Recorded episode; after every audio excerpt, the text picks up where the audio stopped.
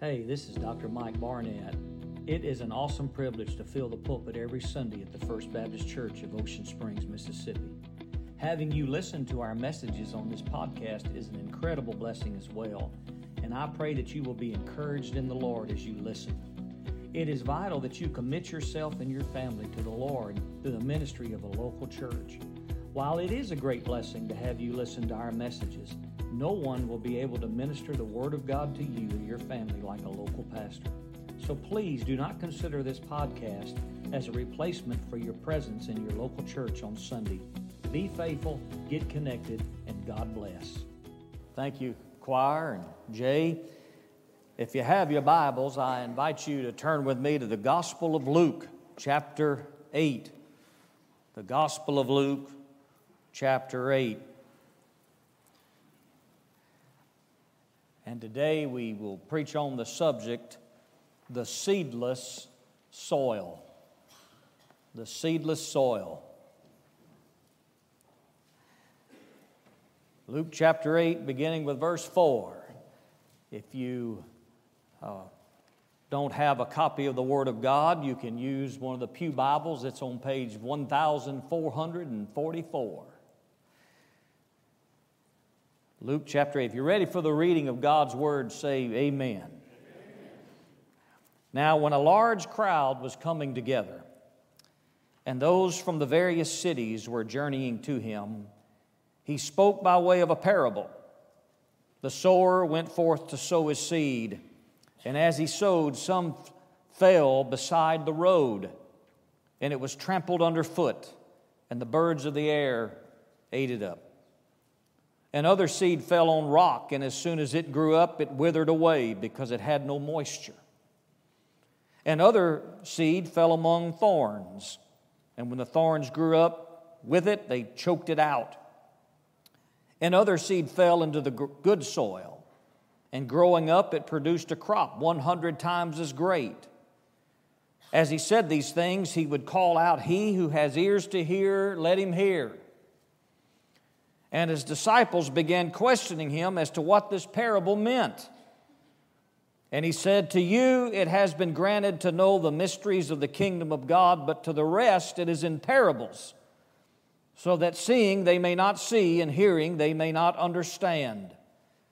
Now, the parable is this the seed is the word of God, and those beside the road are those who have heard then the devil comes and takes away the word from their hearts so that they will not believe and be saved. And those on the rock are those who, when they hear, receive the word with joy. And these have no root. They believe for a while and in time of temptation fall away. And the seed which fell among the thorns, these are the ones who have heard and as they go on their way, they are choked with worries and riches and pleasures of life and do not bear fruit. But the seed in the good soil, these are the ones who have heard the word in an honest and good heart and hold it fast and bear fruit with perseverance. This is a well known parable. It is also found in the Gospel of Matthew, chapter 13, and also in the Gospel of Mark, chapter 4. It has been called the mother of all parables because it is uh, the first one of its kind. When Jesus gave this parable, he was having a transition in ministry. He was going to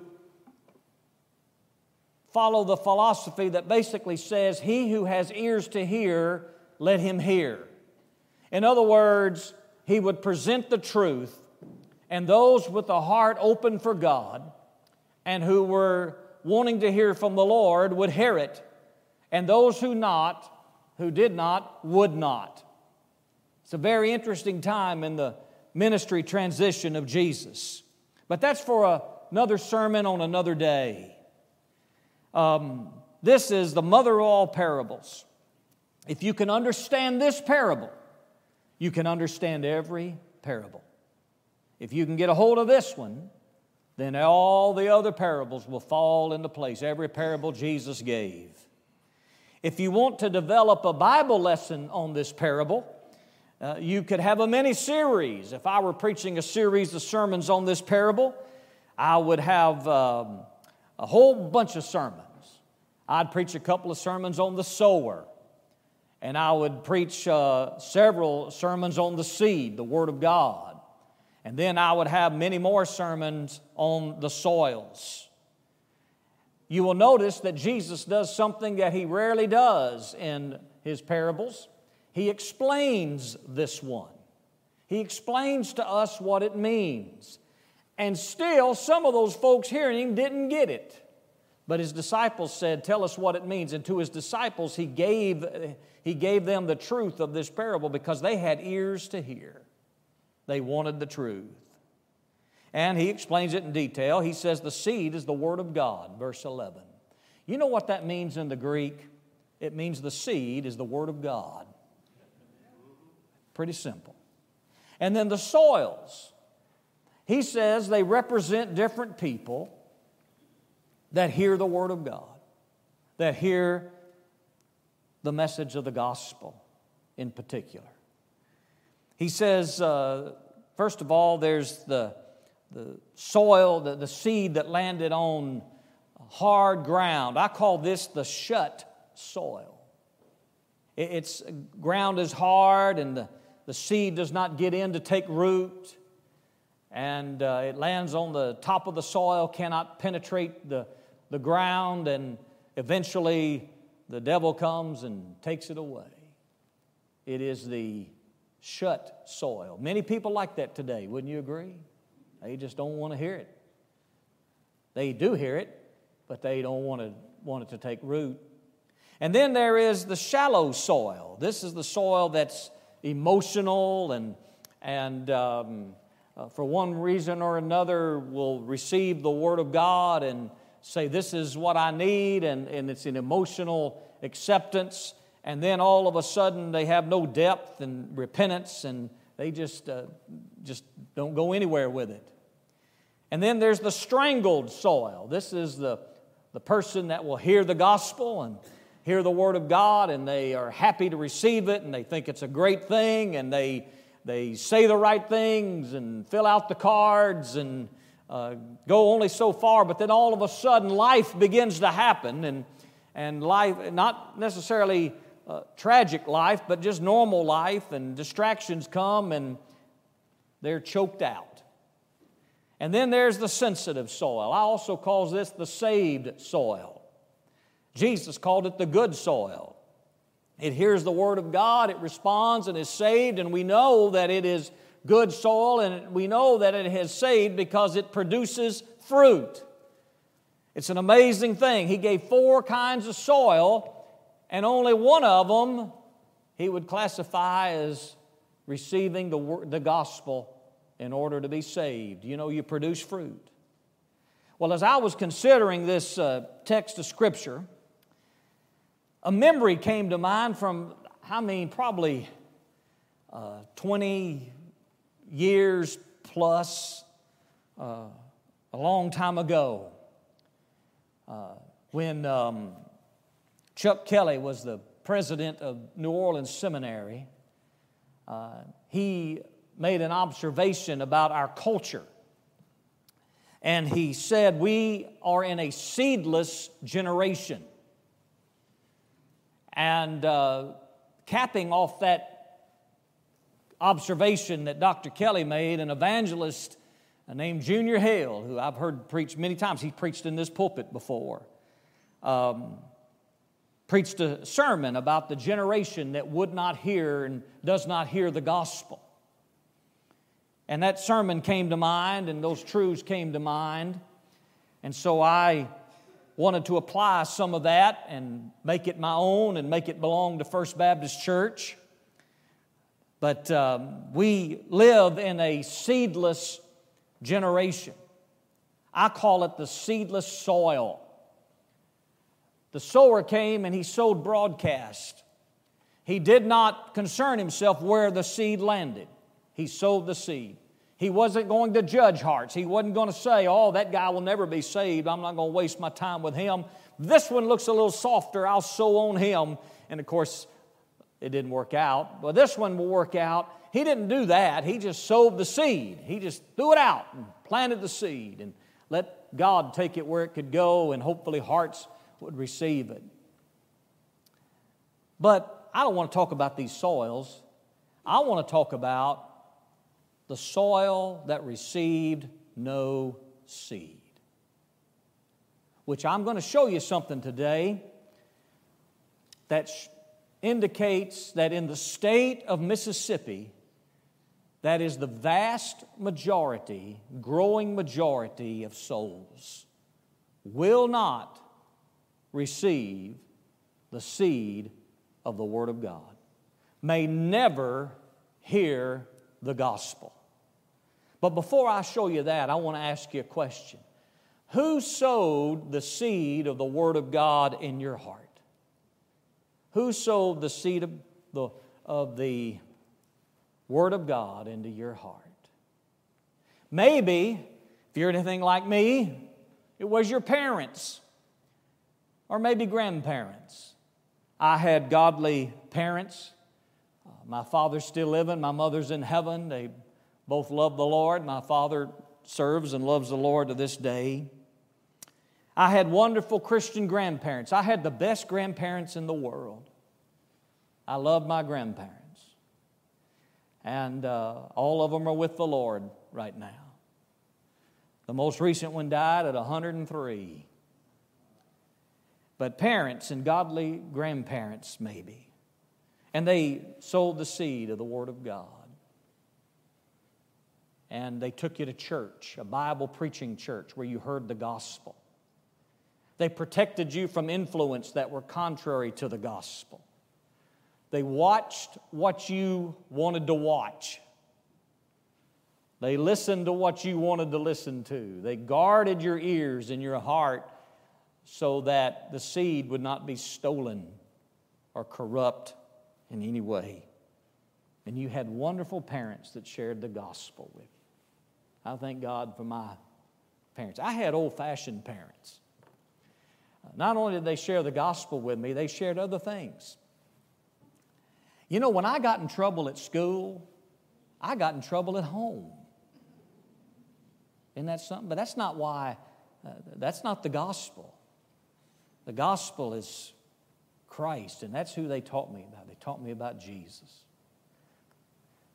Maybe the seed was sown to you in church, a gospel preaching church. Maybe you grew up in a little old country church somewhere or a small town church such as ours or maybe a big city church. We have, we have wonderful people in our church who, uh, have, a, who have a vast background.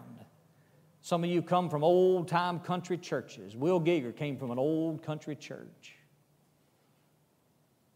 The Cartwrights in our church, they came from the First Baptist Church of Oklahoma. I think that's where Randy came out of, if I'm not mistaken. And that's where Herschel Hobbs, the famous Southern Baptist pastor, big city church. But the gospel was preached. There's somebody in our church that came to me and said, I grew up under the preaching of, of W.A. Criswell at First Baptist Dallas, and I want to join your church. Boy, that made me feel good the gospel preaching church. Thank God for them. Their focus just keeping the main thing, the main thing, and preaching the gospel. Aren't you glad for good, solid Bible preaching, gospel preaching churches? Man, I remember, uh, and, and I want to be that way. Amen. I want to be in a, I want to have a pulpit that has as much spit as it does fire. You may not know what that means, but I do, and I'm the one preaching, so that's what matters. You heard it in church. Maybe a faithful Sunday school teacher presented the gospel to you. Maybe, you, maybe one day you marched in during vacation Bible school to that old hymn we sang today that I didn't know we were going to sing called Onward Christian so- Can you believe that? This is 2022. We're singing Onward Christian Soldiers. My goodness, something weird about us. But maybe in vacation Bible school you walked in and, and you saw the slides. Remember that? These young people, they don't remember this, but I remember this. Beep, and then it'd turn. Remember that? and two cookies and a Dixie cup full of Kool Aid and kids for four hours in one room. But you heard the gospel. And maybe you were saved in vacation Bible school. Maybe you were saved because you had Christian parents and the pastor came by your house one day when your mom and daddy called and said, uh, Our child wants to come to Christ and we want to just shore some things up and talk to you about that. And that's the greatest thrill and joy of my ministry is be able to do that in people's homes. Maybe, maybe the seed was sown in your heart in school. In school. I thank God for Christian teachers and coaches and, and um, administrators who do everything they can these days to make sure there is some semblance of a witness for Christ. They got a hard time, folks. They got a hard time. But I thank God for them. When I was uh, being fetched up, though, I entered the fifth grade. I heard one preacher preaching about a testimony about fifth grade, and he said fifth grade was the best two years of my life. well, I was in fifth grade one year, and I had a teacher. We, uh, we didn't switch classes like they do today, uh, if I remember correctly. Uh, the only thing we went to was PE and lunch and recess. And you know, but my fifth grade teacher was a, a lady by the name of Hall, Mrs. Hall. And she had a finger missing on, on uh, her right hand, and, but she'd raise that hand up when she wanted us to be quiet. And one day I was in, sitting at my desk just like everybody else, and two men in coats and ties walked in. Strangers, I didn't know who they were. And Miss Hall raised her hand like this and said, Class, we have two guests. They have a gift for you. And she introduced these two men to us. I don't remember their names. And they stood up and they said, We're Gideons. And we give every fifth grader in the nation a little New Testament, a red New Testament. How many of you know what I'm talking about? And in that particular class, they came and they all gave us a Bible. Every one of them came to each desk and gave us a copy, of Brother Stan, of God's Word. We got Gideons in our church. Stand, if you're a Gideon in our church, stand up. We got several. I know. Look at there. Amen. Thank God. We got one in the back there. I love the Gideons. And they gave us out these New Testaments. And I remember Miss Hall in school after we all got our New Testaments. She says, Would anybody like to read a, a verse out of, the, out of the New Testament you, you have? And she said, I want to read one. And I remember her reading John 3.16 to us. Now, I want to tell you something that happened. Now, I don't remember the names of those two men that came to our class. But I want to tell you what happened. I got on the bus that day to go home. And I sat down next to one of my neighbors. His name was Ken. And I took that little New Testament out and I said, Look at your New Testament. Isn't that cool? Isn't that neat? They came and gave us these. And he said, You know, I've never seen this before, one of these before. Well, make long story short, I took the the plan of salvation that was printed in the back of that Gideon, and I led my first person ever to Christ. School bus coming home. Isn't that something? I'd never, I'd never led anybody Christ before, but, and look, I reckon by now there's two Gideons in heaven who have a reward because they gave out a Bible. And there's a teacher named Miss Hall up in heaven who has a reward because she let it happen. And there's an administrator somewhere who let it happen. And there's a state government back then that let it happen. And some governor or some secretary of education, whatever they called it back then, is rewarded because there's a little boy of Japanese descent named Ken who got saved. because somebody just took a little time. So maybe in school you heard the gospel.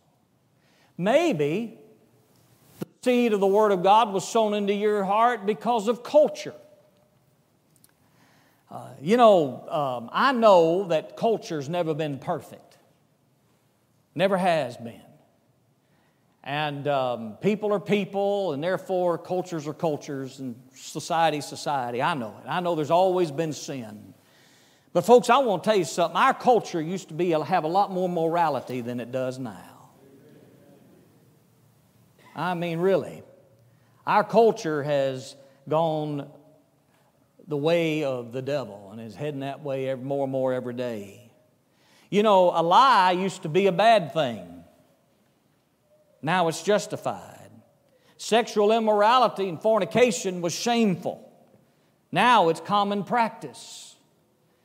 People used to be held responsible for their actions. Now we, even our judicial system, in some cases, makes uh, excuses for them. Not perfect, but it certainly was better than it is now. The moral code is gone, right and wrong. Right is wrong, and wrong is right. It's still interesting, and I, I hear it now. A few, uh, it's now few and far between, more so than it used to be. But I can remember people coming up to me and and saying, you know, I remember in, in, town the churches would be open and you'd walk in any day of the week and there'd be passersby stopping in to pray at the church. Now we have to lock them up or we'd be robbed blind. We'd be robbed blind. In my last church, we had a break in, and those dudes took everything, even my baptizing waders. They stole everything. You can't do that anymore in our culture. But there was a semblance of right and wrong and morality and decency. There really was.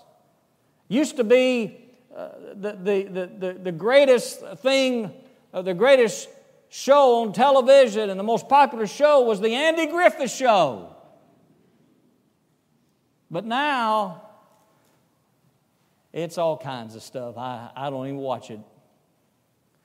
But in culture, you had this sense from the culture we lived in that there was, there was a right and there was a wrong. And maybe somehow uh, that convicted you or got you to thinking, and you turned to the Bible, and culture led you to the seed of the Word of God and brought it in your heart.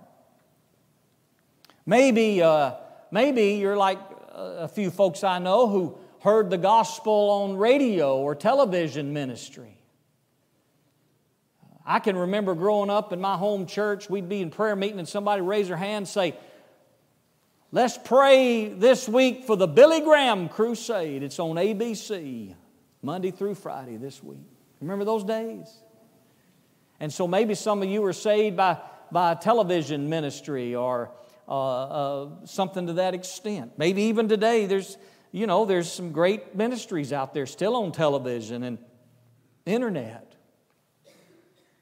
So, who sowed the seed in your heart? An individual, group of individuals. But you're sitting here today and you know Jesus as your Savior and you're saved and you're going to go to heaven when you die because somebody, somebody loved you to sow the seed of the gospel in your heart. Somebody loved you. But let's narrow it down. Let's, let's do something different right now. Suppose, um, well, let me see. Uh, Macy Lee and Preston, y'all stand up.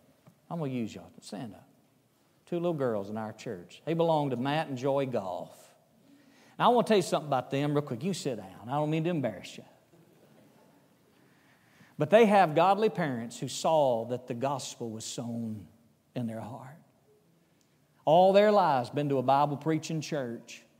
I'm the only pastor they've ever known. School. They go to school with the other youth and culture. They've grown up in a culture where they didn't get much gospel. But I know the home, I know the culture of their home. That overrides it. I'm not so sure they listen to television preachers. You don't have to, you got Dr. Mike. but I want to tell you something, folks. They and kids like them are in a minority now in the state of Mississippi. They're in a minority. So let's go over to Ocean Springs Hospital. Come with me. I'm going to go make a visit. One of the doctors called me and said, Hey, come see this family. That, that often happens. And I said, Okay. We're going to go up to the third floor, and there's a little boy born. His name is Billy. Let's just call him Billy, little Billy.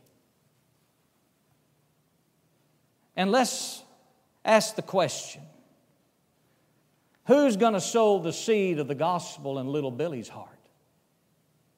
Little Mississippi born Billy. Where's he going to get the seed? Well, from his parents. Well, I don't know. Let me tell you some facts. One of these you've already heard, but the fastest growing religion in the state of Mississippi is none. N O N E. That's the fastest growing religion in the state of Mississippi. It's not Islam, it's not Christianity anymore, it's not anything, it's nothing. That is it, nothing. Nothing. In the past 10 years, Mississippians claiming no religious preference increases the most within the state from 29.9% to 33.6%. 33.6% of Mississippians claim zero religion. That's how far it's climbed. In the state of Mississippi, one third of the people believe that Jesus is the only way for salvation. One third. Say, well, that doesn't gee haul with the numbers of the previous quote. Remember, they claim a religion doesn't mean they're saved. Or they don't claim a religion. In the state of Mississippi, just one third believe that Jesus is the only way for salvation. The other two thirds disagree or have no opinion about that statement. So, two thirds of the people of the state of Mississippi say, I have no opinion or I do not believe Jesus is the only way for salvation. A majority of people in the state of Mississippi are lost. They're not saved, they're not Christians. Only 38.5% of the citizens of the state of Mississippi agree with this statement I have a personal relationship with Jesus Christ. 61.5% disagree with that statement or have no opinion. 61.5% of the citizens of the state of Mississippi when asked, Do you have a relationship with Jesus Christ? Either say, No, I don't believe you should, or can't need to, or I have no opinion. The vast majority are lost. There's not a politician on the face of the earth who wouldn't want that number electing him. In, two, in 2017, only 39% of Mississippians were active in a religious congregation or community. In 2021, only 25.7% of Mississippians are active in a religious body, which can mean several things. So you can take that number and decrease it for active in a church, a Bible preaching church. So, you think little Billy going to be seeded with the gospel at home? No, because more than likely, and there is a real likelihood his parents are lost and not saved, and uh, they don't have it, so they can't share it. They don't have it, so they can't spread it to their children. So there is all likelihood. Let me put it this way it would be rare if little Billy will hear the gospel at home. It would be rare in the state of Mississippi. Do you think little Billy's going to be seeded with the gospel at church? His family doesn't go to church. They're lost. They're not interested in church. They wouldn't know a Bible preaching church from an occult, which tells me we got to get away from any mentality that says this is the field of dreams. You build it, they'll come. They're not coming. They're not coming. And they're not commanded to come. They're commanded to hear and repent, and we're commanded to go to them. Do you think Billy going to hear it at church? No, his parents aren't going to bring him to church. Do you think little Billy will be seeded with the gospel at school? If you think so, I have some oceanfront property in Arizona, real cheap. I'd like to sell you. Go ask a Gideon today Are you allowed in schools? And some will say, No. Others will say, Sometimes. And it doesn't take a statistician to know that ere long will be no in every place. Do you know that because of the restrictions imposed upon our school districts, and I don't blame the administrators or the teachers, I thank God for godly Christian administrators and teachers and people who work in our school district. I thank God for them. They got a hard job. We need to pray for them. And, and we need to quit saying, I know what I would do. You don't know what you would do. But they do the best they can, and God gives them opportunity, they take it. But I want to tell you, because of these restrictions, that little red Bible, what, what they, when they do get in, and I was told this by two of our Gideons, and, and they gave me a brand new one. That plan of salvation I used to win O kin to the Lord is no longer printed in it. Now, that's not a good thing, but it's not a terrible thing. At least they're getting the Word of God. I mean, God can use it. But that organized plan of salvation that helped a little fifth grade boy win another fifth grade boy to Christ is omitted now. Because it just kind of eases the pain of getting into these schools. They're doing the best they can. I thank God for them. But I want to tell you what our First Baptist Gideons do. They're smart. They set up a table right off campus on the sidewalk and give out this Bible. Now, what color is this? I don't know. Brown, maroon, something like that. Okay, look. They take this Bible and they give it out to kids as they're leaving the school. And it has a plan of salvation. Our Gideons are smart, amen? It's all that good preaching they've been listening to. But anyway, I'm playing. My book, uh, Humility and How I Achieved, it's right out back. But anyway.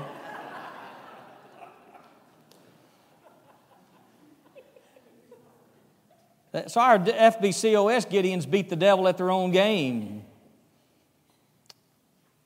because the plan of salvation is printed in addition to the text of the Bible in the back of the New Testaments, but not in the red ones anymore. If you got one with it, keep it and use it. They gave it to you for that purpose. So, more than likely, Billy will not be seeded with the Word of God in school. Not today. What about culture? Maybe little Billy will be seeded with the Word of God and, and biblical values in our culture. Well, um, hmm. I don't think so. He's not going to turn on Andy Taylor taking Opie to church and then getting on the front porch and singing about the little white country church. He's not going to hear any of that. And by the way, Andy Griffiths was a Moravian, knew the Lord. He was a Moravian. But I'll tell you what little Billy will do from the culture. Uh, he'll turn on uh, television and have a little sitcom that will give him one sex joke after another. And my generation laughed at those things, like homosexuality that was portrayed on TV, and today it's fully accepted.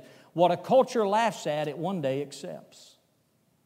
And so that's what little Billy's going to be taught by the culture. Social media will teach him that a man can be a woman because nature made a mistake in the body parts. And a woman could very well be a man, and you need to determine that on your own. Don't read the Bible, and certainly don't read your birth certificate. They got it wrong. And so that's what culture will say. And culture will say and your pastor, old Dr. Mike, down there at that First Baptist, he's just an intolerant bigot. That's what culture will tell him today. It's all about sex. What time is it in America? It's six o'clock in America. That's what it is. Well, Billy's not going to learn in culture. He's going to learn about moral perversion.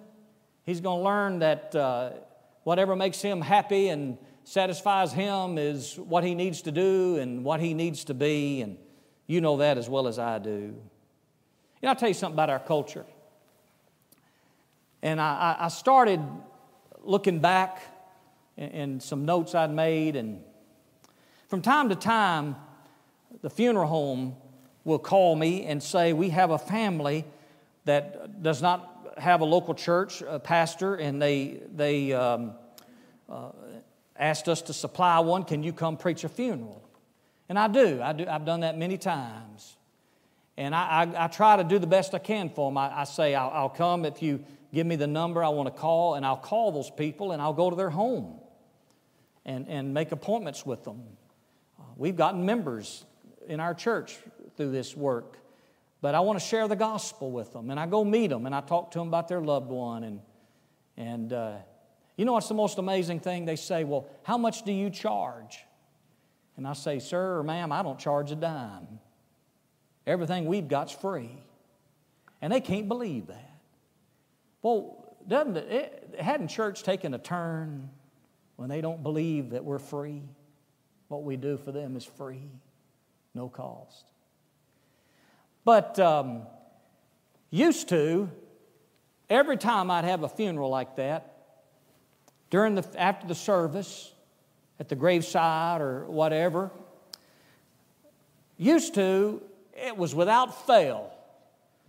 Somebody would come to me and say, Thank you for sharing the gospel today. Our loved one didn't know the Lord, or our loved one this, or our loved one that. And I want to thank you for sharing the gospel. We've been in prayer for our family. Well, where do you live? Oh, we live way somewhere way off. But thank you. They needed the gospel, and you gave it, and we're so grateful. And please pray for them.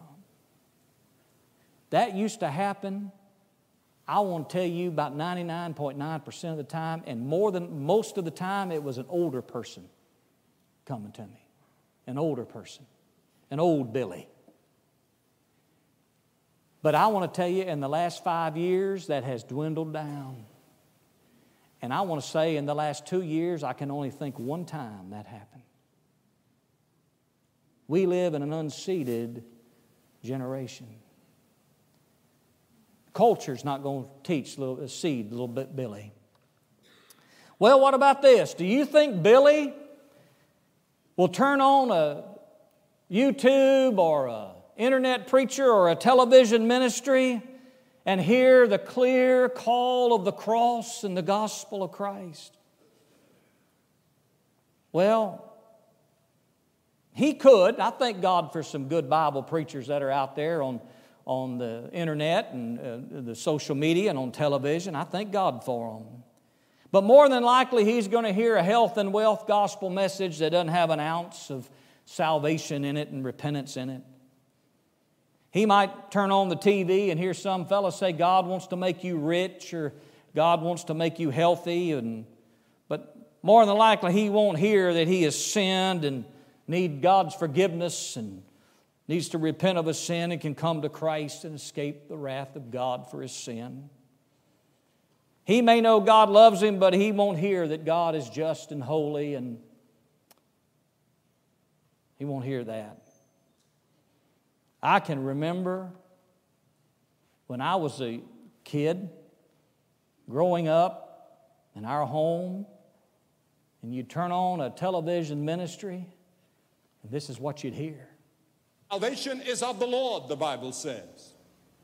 If anyone desires wisdom, let him take his place in identification with Jesus Christ.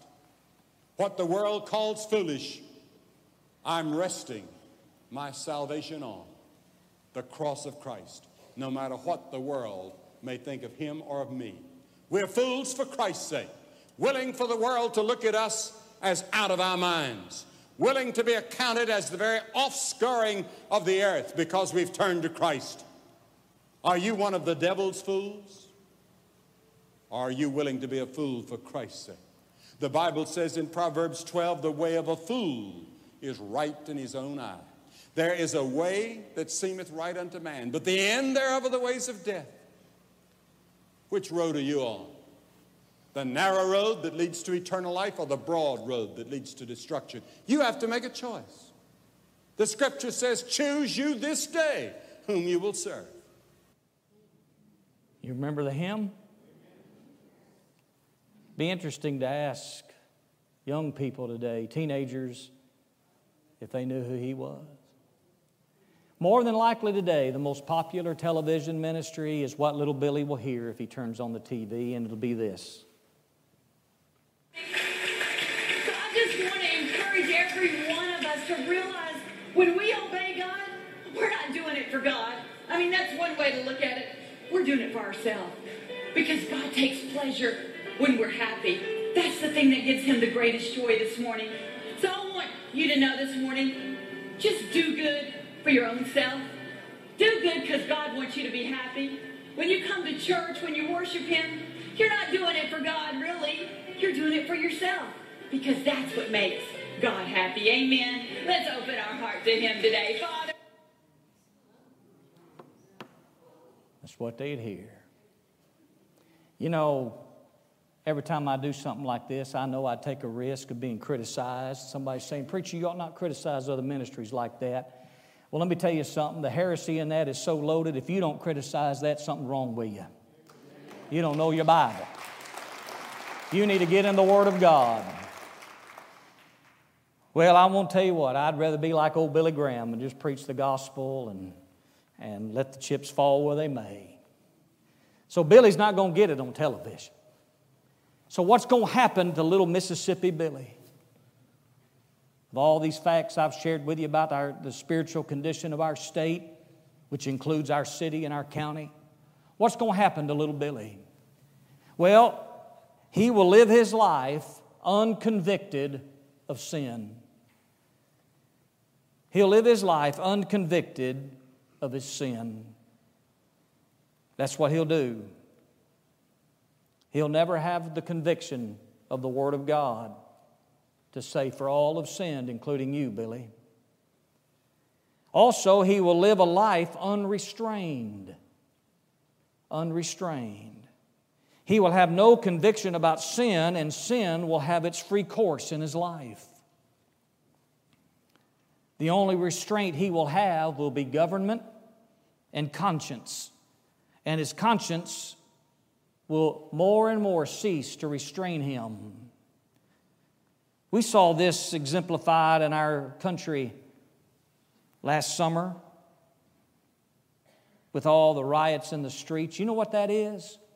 That was an unconvicted, unrestrained generation with no seed of the gospel in their life. Listen, conservative pundits can blame uh, federal prosecutors and state prosecutors and county prosecutors, but I want to say this.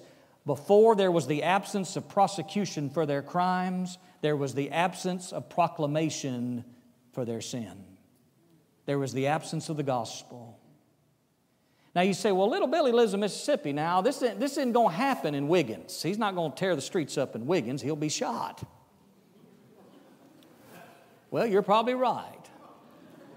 Amen. Uh, so he won't be guilty necessarily of illegal sins, but he'll be guilty of legal sins. He'll still have attitudes that are contrary to God. He'll still entertain his pride, fulfill his own lust in legal ways. In our culture, he might be, um, in our culture, he might be um, convicted, uh, uh, hooked on pornography by the time he gets out of high school. Um, he'll meet some girl and he'll live in fornication and then one day decide to get married and get mad at the preacher who won't do his wedding. So he'll commit legal sins and be unrestrained in those. He'll be unconvicted, unrestrained, with no seed. And then little Billy will be unsaved, and he'll die and go to hell without Christ and spend an eternity in hell. So if he won't get it at church because his parents won't go to church, he won't get it from his parents because his parents don't have the seed. He won't get it at school. He won't get it from culture. He won't get it from the television ministry. Where is he going to get it if he gets it? From you. Not us. You. You see how I went from the plural to the singular. I didn't say who's our mission. We're saying who's your mission. That's where little Billy's going to get it. Because you know little Billy. Our young people, they know youth Billy. Our young adults, they know young adult Billy. You seniors, you know senior Billy. You know him. You know former workmate Billy. You know neighbor Billy. You know golf buddy Billy. You know hunting buddy Billy. They need the seed of the Word of God, and you're the one to sow it. When Matthew began this parable, he said, Consider the, seed, the, the parable of the sower. So if Billy's going to get the seed, it's going to be from you. Who is your Billy? Who is your mission? That's where they're going to get the seed today. That's where they're going to get the seed today. Let's stand for our song of appeal.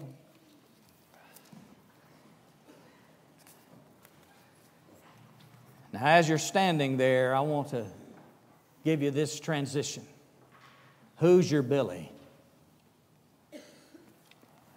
And I want to extend the invitation, first of all, to your heart. Dear friend, can you sow the seed of the gospel? Do you have it in your heart? Are you saved? And if you're not saved and you're not born again and you're, you're having this voice in your heart, for lack of a better word, this unction, if you will, that says, You need Jesus. You need Jesus. You need to go to the cross. I want you in your heart right now to make a decision for Christ. Call upon Him right now and ask Him to save you from your sins so you don't die and go to hell. And then I'm going to ask you to make a commitment with your body. As we give this invitation, you come down here and say, Preacher, today I'm calling on the name of Christ for salvation. The gospel has been sown in my heart, and I want to respond to it and be that, that fourth soil. Dear Christian, in your heart, dear Christian. That's a loaded definition because as a Christian, you know you need to be the sower. In your heart, are you burdened? Will you be burdened for at least one, one little Billy, youth Billy, young adult Billy, grandpa Billy, old man Billy, old lady Billy, Will you be burdened for at least one Billy? And join your church family in this pursuit. And get one of those cards and fill it out for us so we can be on mission together and help you and pray for you as you go after your Billy. Would you do that? In your heart, you know that's what you must do. You know it. And I pray you would. That's the invitation. This is Cole Andrews, the family minister here at First Baptist Church Ocean Springs. I want to take a moment to say thank you for tuning into our podcasts and sermons today. We surely hope you have been blessed by the Word of God. I'd like to encourage you to visit our website, fbcosms.com, to learn more about our church. We sure would love to see you in church on Sunday. May God bless you.